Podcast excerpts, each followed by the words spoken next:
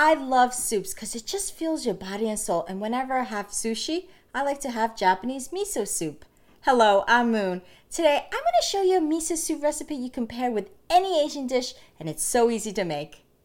Here I have about half a cup of miso. Now miso just looks like this. It's just made out of soybeans that have been soaked, crushed, and fermented. Now the type of miso you want to get is the Japanese kind. The Koreans have their own, but you don't want to get that. Make sure you get the Japanese brand. It's really important for this recipe. Before we add our miso to our broth, I want to give our broth some depth of flavor. So here I have two carrot and one onion. That will add a nice natural sweetness to the broth. In addition, I have one tablespoon of soy sauce, which will add, again, more depth of flavor to the broth. So all I'm gonna do is just slice our carrot into large chunks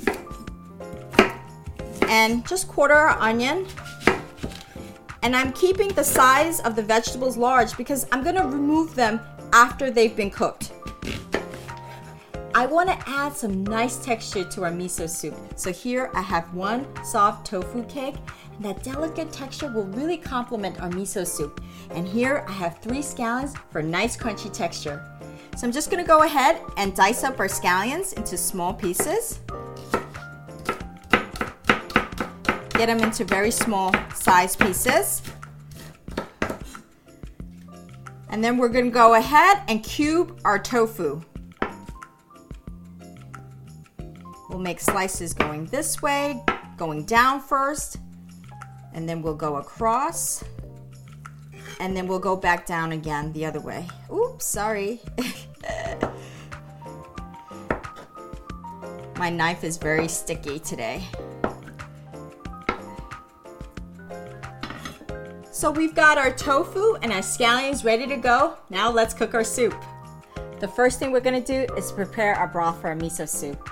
So I'm just gonna take my carrot and onion and I'm gonna boil that first. So all the sweet flavors of the carrot and onion just really infuse into the broth. Then we'll just place our lid. We'll turn our flame to high.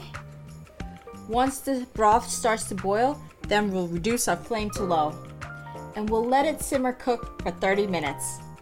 It's been thirty minutes, so let's check on our broth. So all the flavors of the carrot and onion have really infused into the broth. It looks wonderful. So we're just gonna take our strainer and remove the vegetables. We just want the flavoring from the vegetables. That's all we want. So now we have the basis for a miso soup. So if you notice, I've turned off the flame. The reason why I've turned off the flame is because miso contains very healthy enzymes that are very good for your body. So if I continue to boil the liquid, it'll kill those healthy enzymes. So after you turn off the flame, then you just drop in your miso. And we want to get it all dissolved. So taking a wooden spoon like this, I'm just going to go ahead and just rub it against the pot. So that will really help dissolve our, all of our miso. So rubbing it against the pot, all of our miso will easily dissolve. So now all the miso has been dissolved completely. So then we can add our soy sauce just to give it more depth of flavor to the broth. We'll stir it in really quickly. Then we're gonna add those some of those diced tofu.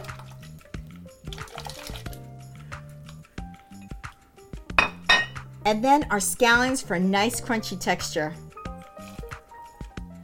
And then what I'm gonna do is I'm just gonna turn on the flame and bring my soup back up to a boil because I just wanna heat my tofu just a little bit. And again, I don't wanna continue to boil the soup because I wanna keep the healthy enzymes intact. You saw how simple and easy that was. The soup is done. Now, I smell some amazing things in here. You know, the miso has a very unique and distinctive flavor profile, a little bit of that fermentation and ocean smell and flavor. It is so good. And this soup is so light and healthy. So here's our Japanese miso soup with that soft tofu and that scallion for nice crunchy texture. Sometimes I like to put rice in the soup and eat it just like that. Like I said, it warms the body and satisfies the soul. Thanks for joining me. For all of our Asian living tips, visit our website at yin and yang living dot com. Thank you. Kumasunida.